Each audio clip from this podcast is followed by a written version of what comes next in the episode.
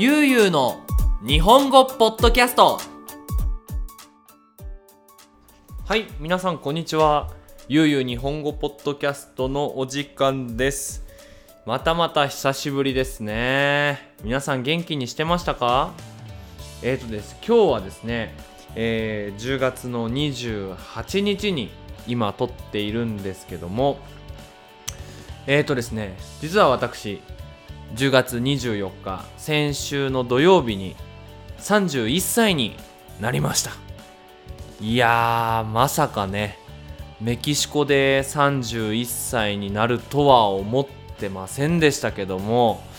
まあねいろいろあって 本当にいろいろあってまあ無事にねメキシコで31歳になることができました。で、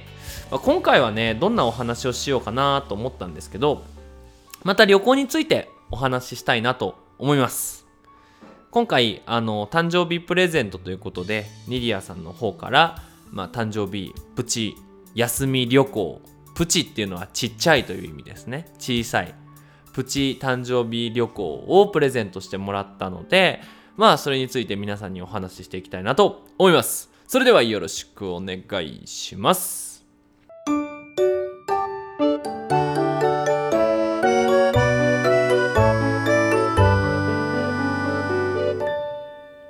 ゆうゆうの日本語ポッドキャスト。はい。えー、と今回のね誕生日旅行なんですけど場所はプエルト・バジャルタという海のね町に行ってきまして。正直すごく悩んだんですよ。悩むっていうのはどうしようかないいかな悪いかなっていう。今ねコロナウイルスが大変じゃないですか。でうちにいるステイホームって言ってねうちにみんなでいましょうっていうキャンペーンいろんな国でやっていてもちろん私たちも3月から10月まで7ヶ月間旅行も行かないで、まあ、ずっとうちにねうちで仕事をして、まあ、時々スーパーに行ったり、まあ、時々レストランに行ったりっていう形で過ごしていたんですよ。でもともとどうして僕が前の学校を辞めてゆうゆう日本語というプロジェクトを始めたかいろいろな理由があるんですけどその一つの理由がもっといろんな世界を見たいっていうことだったんですよ。まあ簡単に言うと旅行したいと。人生ってやっぱ短いじゃないですか。もしかしたら来年死んでしまうかもしれないしもっと見たい景色があるのにあいつか仕事が終わったら60歳になったら旅行しようってちょっと怖いなと思って。っていうのもね、ちょっとすいません、話が いろんな話になってしまうんですけど、あの、僕、長い間、おじいちゃんおばあちゃんと住んでいたんですよ。子供の時、小学校1年生から、えっ、と、小学校6年生までの6年間と、あと大学生えっ、と、だから4年間。つまり10年間以上、人生20歳になるまでのうちの10年、半分ですよね。は、おじいちゃんおばあちゃんとずっと生活をしていたんですよね。で、正直ね、うちのおじいちゃん結構お金持ちだったんですよ。そんな、なんかすっごいお金持ちじゃなくて、普通にお金に困ってないぐらい。で、えっ、と、おじいちゃんおばあちゃんいろんなとこに旅行行って、国内旅行。で、じいちゃんは会社の旅行でスペインとか、えードイツに行ったりしてね。で、まあ、大学生になって、もうばあちゃんも80歳を超えて、いよいよね、いろんなとこに行くのが難しくなってきたと。足が痛くて、あんまり歩けなくなってきた時に、すごく後悔してると。私は、オーロラ？アウロラ・ボレアーダでね、オーロラをどうしても見たかったんだけど、いつか行こう、いつか行こうって考えていて、もうこの年になったらいけないわね。もし生まれ変わるなら、私が死んで、また次の人生が始まるなら、絶対オーロラを見たいと思うって言ってたんですよ。で、それを聞いた時に、すごく悲しくなったんですよね。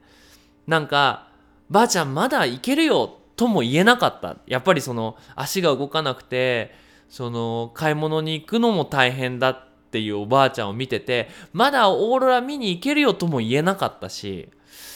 なんかあーでそうなった時にね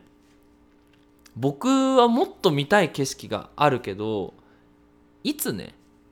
80歳までおばあちゃんみたいに生きられるかもわからないし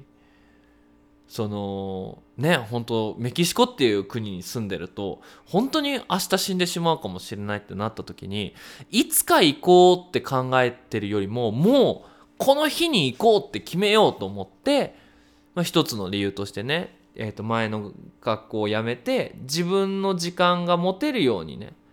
いろんな国で働けるようにしようっていうのでいよいよ日本語を始めたのに話は戻るんですけど7ヶ月働き始めてどこにも行ってないっていうのがすごく苦しくてななんでこんな自由になったのに毎日うちで働いてるんだろうでちょっと気持ち的にもね弱くなっていたというか気持ちの病気？気持ちの病気になりかけていてでまあそんな状況をねシチュエーションをニディアさんは見ていてじゃあ行ってみましょうと。できるだけ気をつけて病気にならないようにしましょうと。行くこと自体は悪くない。悪いのは病気にならないように頑張らない。マスクをしないとか手を洗わないとかその人と人の距離。これあのえー、なんだっけな。えー、っと、病気にならない距離、日本語忘れちゃったよ。あの、ディスタンスやサナね。を守ろう、守りながら行けば大丈夫なんじゃないかっていうので、まあ、今回プエルトバジャルタに行くことを決めたわけですよ。で、もしかしたらこれを聞いてる人は、いやー、ユウスケは、その、責任感がない。責任感がないっていうのは、 responsabilidad がない。と思うかもしれないんですけど、それはね、僕は病気にならないに気をつけようと思ったしやっぱりこんなねコロナウイルスって終わらないじゃないですか正直。ああと1ヶ月で終わりますから頑張りましょうじゃなくてもうコロナウイルスがある世界を受け入れていかなければならない。受け入れるっていうのはそのシチュエーションをまあ分かりましたというようにする、まあ、スペイン語で言うアセプタールですよね。こんなコロナウイルスがある世界を受け入れていかなければならないからその一つとしてコロナウイルスの状況の中で旅行するってどんなことなのかなっていうのも知りたかったっていうので、まあ、行ってきましたと。はい。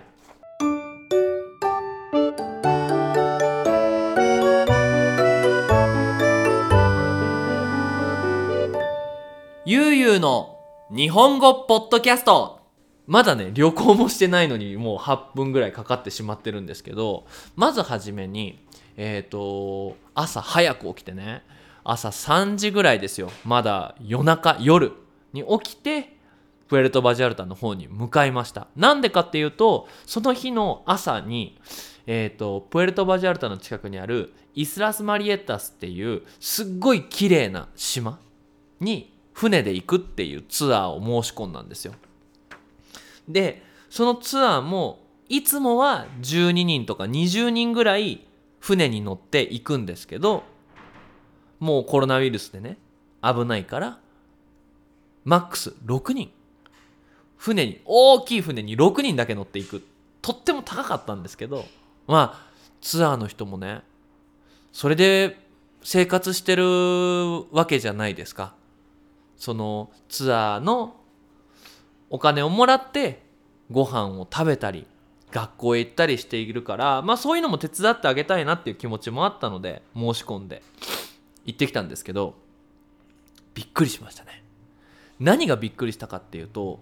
そのイスラス・マリエタスっていうのは世界遺産。世界遺産はスペイン語でパトリモニオ・デラ・ウマニダなんですけどその島自体がすごく綺麗であのいろんな鳥とか魚が住んでいる。時々クジラも来るっていうところで世界遺産になってるんですよ。みんなで守りましょうと。ただ世界遺産になったからいろんな人が行きたくなっちゃってその島が汚くなっちゃったんですよ。そのなんか残念ですよね。みんなでこの島を守りましょうって言って世界遺産にしたのにそのせいで島が汚くなっちゃうと。で、まあ、その島がね、まあ、汚くなってしまったんですけどみんなのその地元の人がたくさんの人が行かないようにしようと。っていう頑張りもあってプラスコロナウイルスが始まったじゃないですか。観光客がゼロになったんですよ。でそしたらどうなるかっていうと島がすっごい綺麗になったっていうので島について。でああこのね言葉だけで伝えるのは難しいんですけど島の中にビーチがあるんですよ。皆さんドーナツイメージできます？ドーナツ。ドーナツのイメージですよ。ドーナツのところが岩？その島のところ。で真ん中にビーチがあるんです。でどうやって入るのかっていうとそのドーナツのところに小さい穴があるんですよ。でそこの穴から泳いで入っていくんですね。だから近くまで船で行って船に船からドーンって降りてみんなで泳いでその小さな穴に入っていってビーチに入る。で僕ゴーグルを持っていたのでゴーグルってあのゴーグルね。ゴーグルってゴーグルねって水の中を見れるようにするね。で見たらすっごい魚の量。あの僕ロスカボスにも行ったことあるんですけどロスカボスってそのシュノーケリングスキューバダイビングで有名なとこよりも魚がいっぱいいていろんな綺麗な魚がいてもう本当にイメージとしてはあのリトル・マーメイド。ラ・セレニータの世界ですよ。それでこうビーチに入っていってでそのビーチでね写真を撮ってそのビーチから泳いでいっていろんな魚を見てでいややっぱすごいなと。自然は。なんかグアダラハラっていう町自体は例えば100年とか200年ぐらいの歴史があると。でもそういう島ってもう歴史が長すぎるじゃないですか。もう何万年の何万年で10万年20万年ぐらいの歴史がある。ですよね。そこに岩があって。水でその岩の中穴ができてそれが洞窟になってそこに鳥が住んでいてなんかすごくダイナミックだなって自然は。そこに魚もいるわけじゃないですか。でこの魚はずっと昔からいてなんかコロナウイルスっていうのがまあすごく大きい問題ですけど1年じゃないですか。1年。でもきっとこの島では本当にいろんな問題があってすごい長い時間を過ごしてきたっていうのがなんかすごく感動しちゃってかっこいいなすごいなと思って。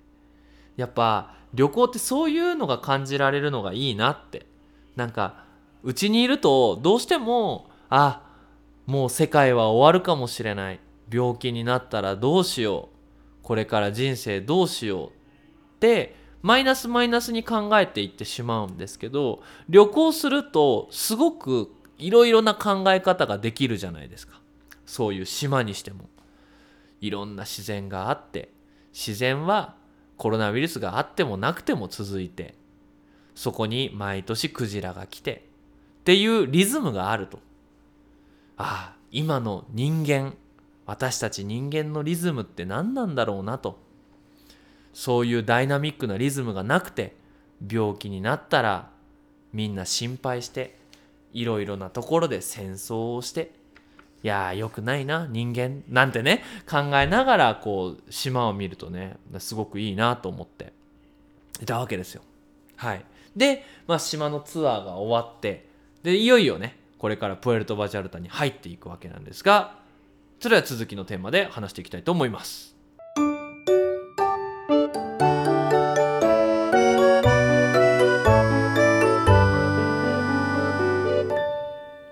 ゆの日本語ポッドキャスト。はい。ということで次のテーマなんですけどホテルですね。いや正直すごく心配していました。そのホテルって本当に人がいっぱいいるところじゃないですか。いやコロナウイルスでホテルに泊まるのはどうなのかなって思ったけどでもホテルで働いている人がいて少しでも手伝ってあげたいなと思ってホテルに泊まったんですけど話を聞くとそのハリスコ州っていう僕が住んでる州州はスペイン語でエスタードなんですけどのルールでホテルの40%だけお客さんを入れてもいいですよっていうルールだったんですってね。なのでホテルの部屋は半分以上人がいない。でねご飯食べる時もそのレストランと同じでその体温その体の温度36度37度って体温を測ってマスクをしてご飯を頼んで食べるもう本当にコントロールされていていいなって思ったんですけどホテルもねもちろん後で話すんですけど僕がまずびっくりしたのはその人。あのメキシコ人とかアメリカ人とかいろいろな国の人がいたと思うんですけどなんかみんなわがままだなと思って。すごくね。なんかマスクをしていない人がいてもうびっくりしたんですけどホテルの人が「いやすみません。マスクをしてください。ルールですから」って頼むわけですよ、まあ、頼むっていうのもおかしな話ですけどね。そしたらそのおじさんが怒って「私の体ですから。病気になっても病気にならなくても私の責任でマスクをしてないからあなたが私に注意をするっていうのはおかしな話だって怒り始めたんですよ。え？と。違いますよと。あなたが病気になってもならなくても構わない。別にいいけど。ホテルで働いている人が病気になるのが問題なんじゃないのっていう。なんか本当に自分のことしか心配してないなっていう。すごく悲しくなって。やっぱりこんな時代だから自分が病気になるのは怖いじゃないですか。でもやっぱり他の人が病気にならないように自分が何ができるのかなっていうふうに考えてほしいのになあなんかちょっと嫌だなって。こういう大人になりたくないなと思いながら聞いてましたけどね。いやまあそういう人がいたから結構ねその昼間はま、プールの近くでね休んで人が増えてきたらもうホテルの部屋に戻って部屋からプールを見て綺麗な景色を見てビールを飲んで過ごしてましたけどね。まあそんな感じで3日間ゆっくり休めました。なんかねそのいろいろな話になっちゃうんですけどある日ね Facebook で友達がなんだろうメメをねアップロードしていたんですよ。まあ、めめなのかなわかんないですけどね。その話曰くね、今の人、人間は、働いている時に、バケーションのことを考えていて、バケーションの時に働くことを考えていると。休みの日に日曜日に月曜日のことを考えていて月曜日に日曜日のことを考えていますよっていうのを見てあそうだ私もそうだと思ってもったいないじゃないですか休みの日は思いっきり100%休みの日にした方がいいし働く時は100%仕事をして思いっきり仕事のことを考えていい仕事をした方が人生良くなると思って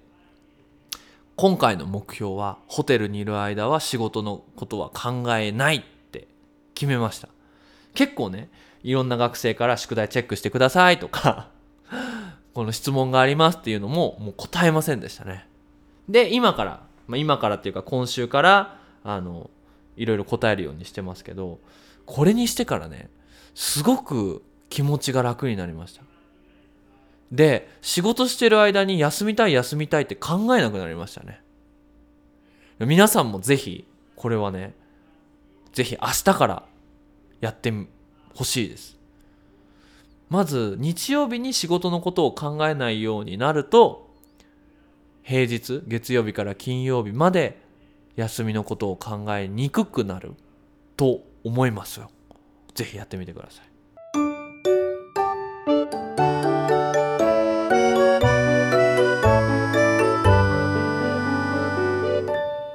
ゆうゆうの日本語ポッドキャスト。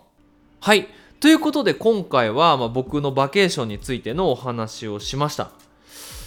まあね本当にこれ賛否両論って言っていろいろな意見があると思います。ゆうすけは悪いっていう人もいるしいやー休んでもいいかなっていうのもあると思います。一応ね YouTube やっていて Instagram もやっていていろんな人に見られる仕事をしている。からもちろんいろんなことを考えなければならないんですけどでも一番大事なのはやっぱり自分で決めて自分で決めたことを守ってでみんなに迷惑をかけないように生きていくっていうのが大切だと思いますので、まあ、これを今回思い切ってポッドキャストで僕のバケーションについて話してみました。はい。ということでゆうゆう日本語では引き続き、えー、テーマのリクエストをお待ちしております。こんなテーマについて話してほしい。こんなこと話してください。というものがありましたら、えー、インスタグラムのダイレクトメッセージで送ってください。必ず取ります。はい。それでは皆さん引き続き日本語の勉強を頑張ってください。それじゃあまたね。バイバイ。